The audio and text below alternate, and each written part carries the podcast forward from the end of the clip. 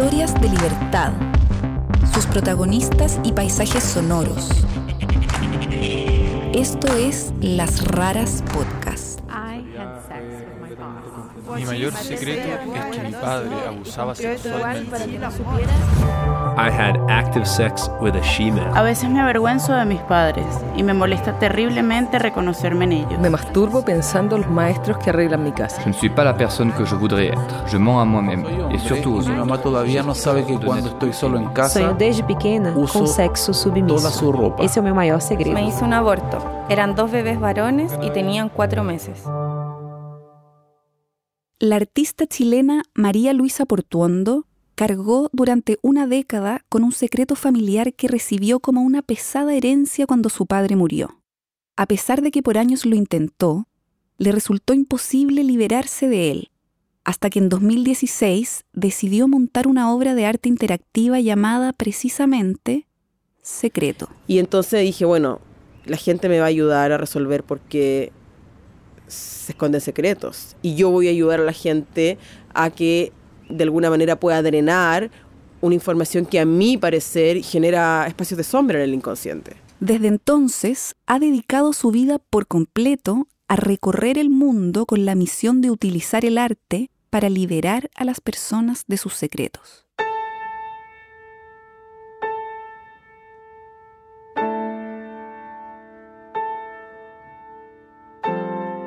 Esto es Las Raras, historias de libertad.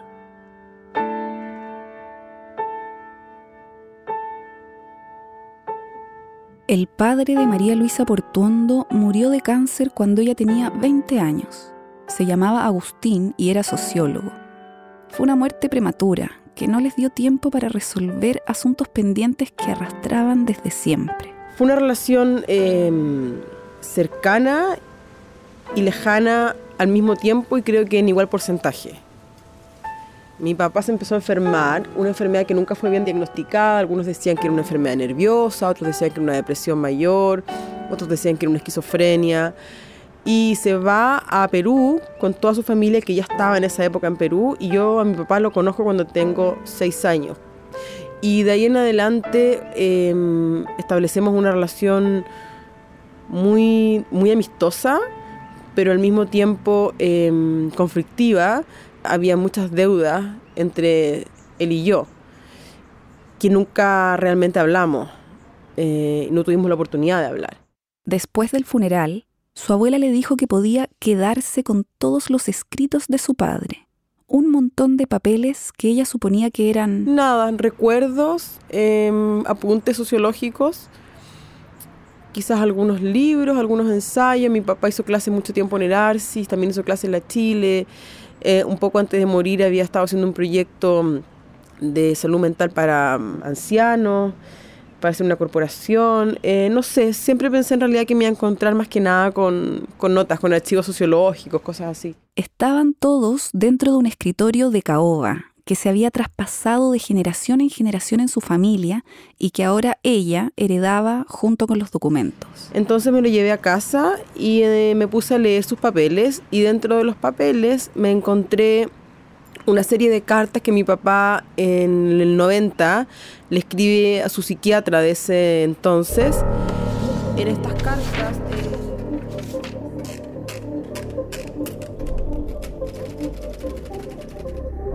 Santiago, martes 9 de octubre del 90.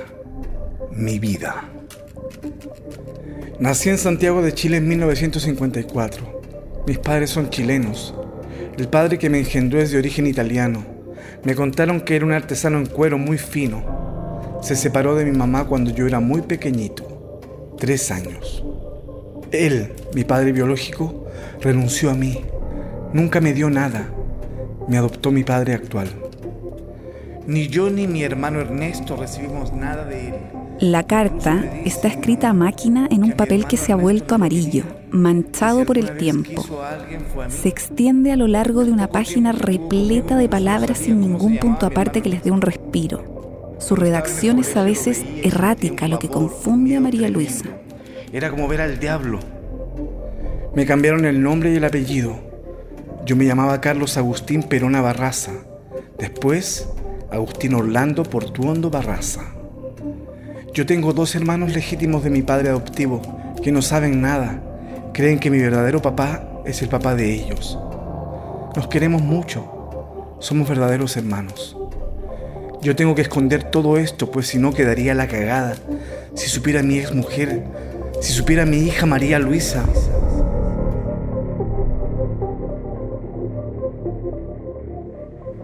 Fue, me acuerdo perfecto, fue muy fuerte en realidad porque mm, porque nunca me esperé una cosa así.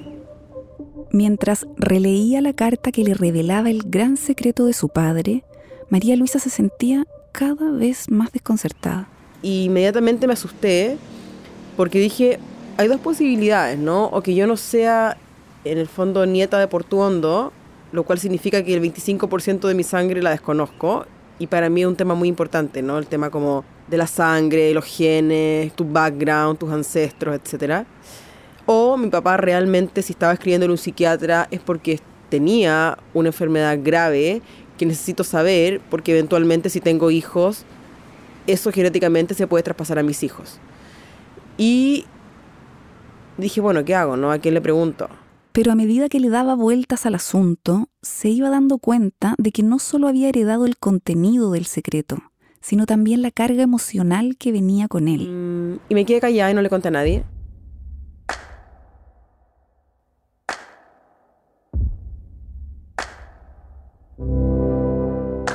Así pasaron 10 años. Venía el recuerdo de vez en cuando a mi mente de de por qué mi papá había escondido ese secreto, básicamente, ¿no?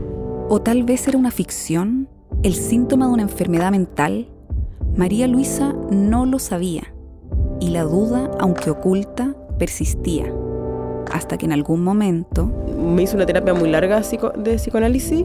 Eh, cuando aparece la figura de mi padre en la, en la terapia, empiezo como a, a indagar en, en, esa figura, ¿no? Y al indagar en esa figura, indago en el secreto y, bueno, y en muchas otras cosas de mi padre, porque básicamente si yo hago... Cuando por fin estuvo lista para enfrentar el tema, se lo planteó a su tío Alfredo, el hermano menor de su padre. Y mi tío me dijo, claro, que, que era verdad y que era un secreto de familia eh, y que nunca se habían atrevido a contarle a nadie.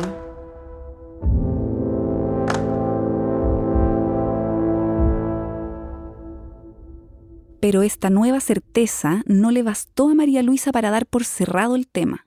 Empezó entonces a crecer en ella la idea de hacer una obra de arte al respecto. Sí, porque después cuando empiezo a, a trabajar en, mi obra, eh, las cosas empiezan a coincidir y, se empiezan a solas a, formar, ¿no? Y de alguna manera me doy cuenta de que el secreto es un motivo artístico muy poderoso y que había estado rondando mi imaginario durante mucho tiempo y que yo no podía resolver además.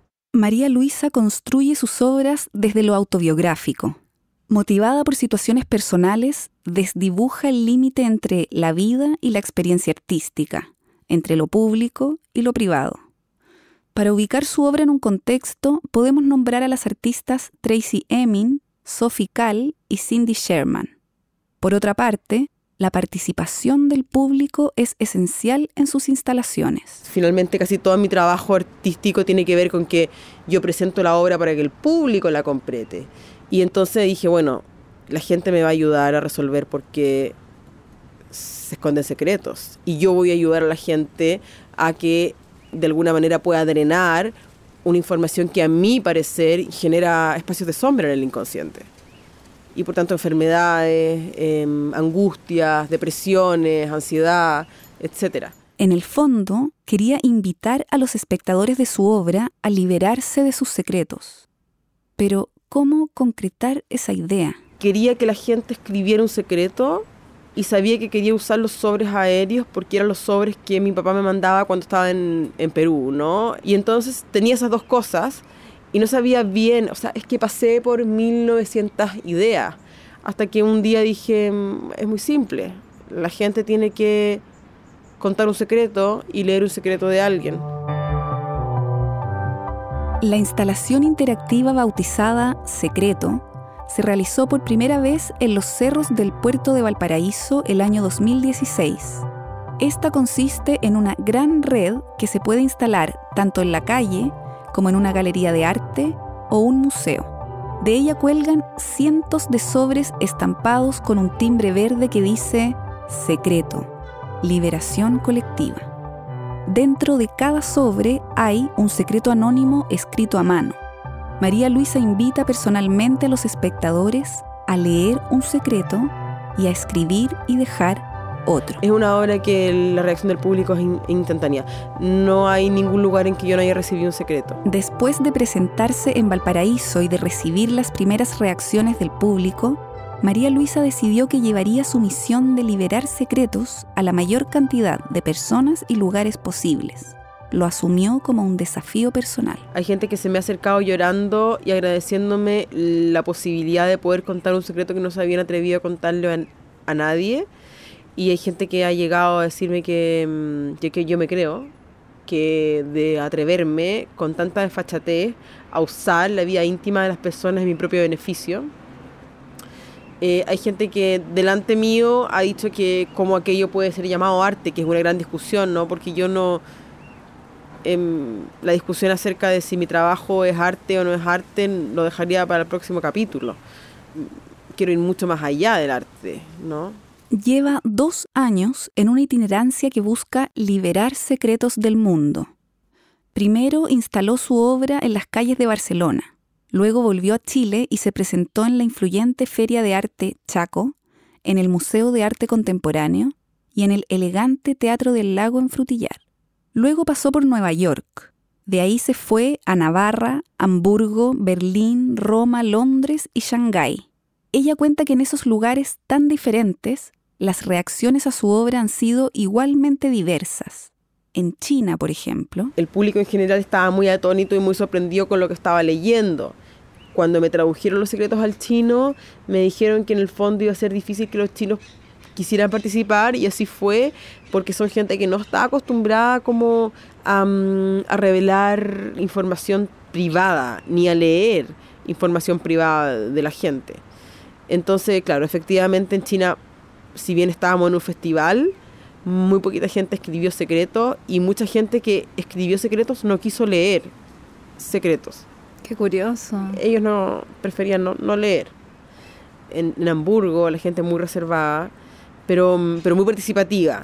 Em, en Roma causó sensación, todos querían escribir secretos, o sea, la gente hacía cola, tengo fotos, impresionante.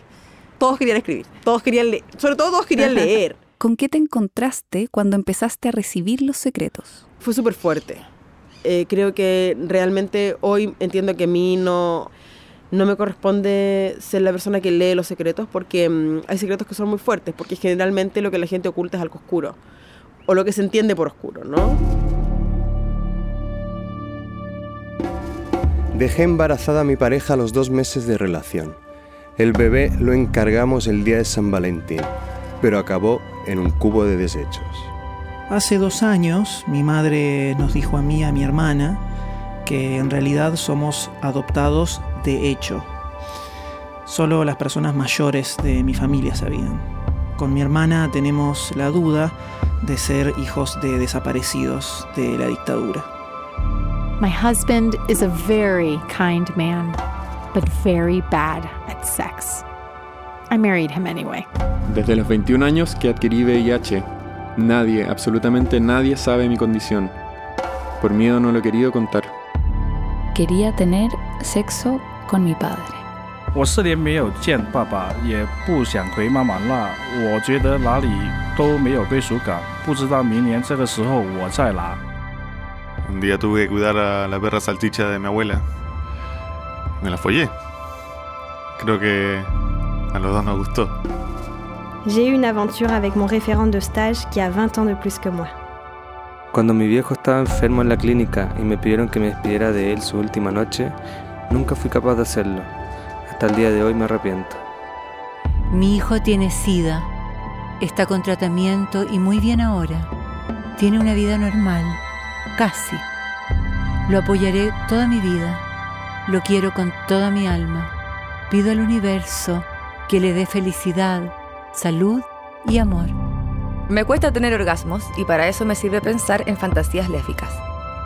I have had intense, intimate moments with my younger brother before.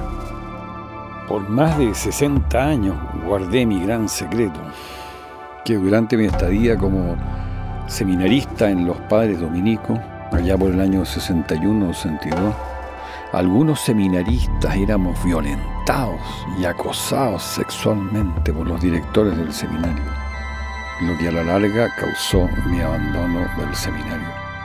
Nach einer langen Tanznacht mit meiner Affäre sind wir aus dem Club getorkelt und hatten auf einem öffentlichen Parkplatz Sex. Ich habe es noch niemandem erzählt und doch werde ich es niemals vergessen. Estoy enamorado de un amigo. Lo conocí hace unos años ya que somos compañeros de trabajo. No creo que pueda nunca decírselo, pues no sabe que me gustan los chicos y no sé cómo se lo tomaría. Uma coisa que a maioria das pessoas não sabem sobre mim é que meu pai é bipolar e alcoólatra. Isso causou diversos traumas na minha infância. Soy artista. No hago arte. Odio el arte. My secret. When I was 13, my uncle brought me on his boat and he made me take my clothes off. I knew it was wrong, but I liked it. I did not like it when he came up to the deck and started to take pictures. He asked me to go down to the cabin and lay on the bed. I felt afraid, yet I was excited. He took his clothes off and was fully erect. I was afraid, but again excited and curious. He was about 30 years old. I did not know it then, but I was gay. He made me suck him, and he sucked me. I was shamed for many years. Shame has been a part of my being. Shame is my secret. Me cae tan mal mi cuñado que a veces me desquitaba limpiando la tina y sacando los pelos che si accumulan con su cepillo de dientes. Un po' me ne vergogno, ma durante gli attentati degli ultimi mesi una parte di me era contenta, in quanto speravo che la mia ex fidanzata si rifacesse viva per sapere di me. Chiaramente la stronza non si è fatta viva e come si dice a Roma, mortacci tua. Siempre me he sentido avergonzada de mi vagina. Nunca le di importancia hasta que me hicieron sexo oral. En ese momento sentí que esa persona tenía un chicle vencido en la boca.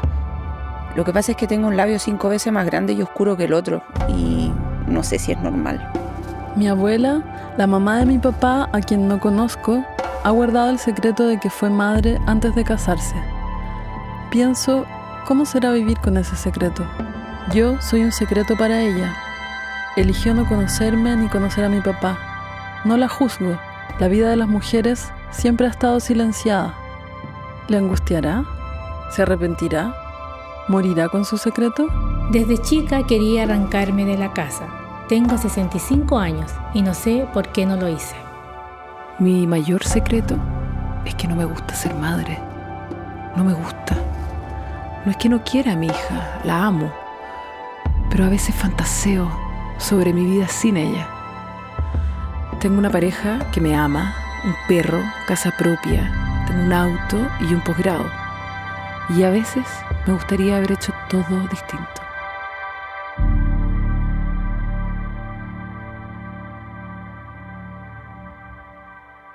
¿Por qué crees que tantas personas te han contado sus secretos? Porque la gente tiene mucho miedo y porque la gente se quiere liberar del miedo, porque mmm, creo que la única momento en que uno se siente libre es cuando está alejado del concepto del miedo. Y ese miedo es absolutamente social, como prácticamente todos los miedos que el ser humano tiene. Hasta el momento, María Luisa ha liberado un poco más de mil secretos en 11 idiomas. Acaba de acceder a un fondo del gobierno chileno para continuar con su misión en Austria, Rusia, China, Corea y Vietnam. Y luego a mí me gustaría hacer Latinoamérica. Su idea final es hacer un libro. Que el libro no solamente habla de, va a hablar de los secretos, ¿no? sino como de cómo la gente en las diferentes culturas se enfrenta a la experiencia artística y, y la importancia que tiene eso a nivel como espiritual. Eh, Después de todo este tiempo y todo este trabajo, ¿dirías que esta experiencia te ha servido para liberar el secreto de tu padre? O sea, en el fondo, yo esa obra como un regalo a, la figura de mi papá, ¿no? La realidad de mi papá. Me hubiese gustado que él se hubiese encontrado con esta obra como público. Y claro, trato de remontarme al momento en que leí por primera vez esta información. Me veo, me veo de 20 años, me reconozco y, recuerdo que fue muy fuerte y que me dio mucha tristeza. Pero hoy no lo siento así. Entonces supongo que es porque la obra lo ha ido como mermando ese dolor y lo ha ido ordenando. Y tengo la sensación de que mi labor en el arte tiene que ver con, con ese punto en particular y que finalmente se vuelve universal.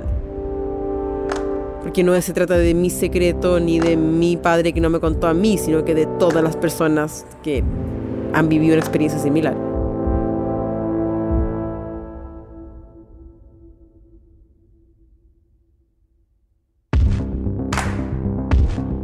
Queremos agradecer muy especialmente a Alfredo Portuondo, quien leyó la carta escrita por su hermano Agustín, el padre de María Luisa, y a todas las personas que con sus voces nos permitieron darle vida a los secretos liberados por María Luisa que escucharon en esta historia.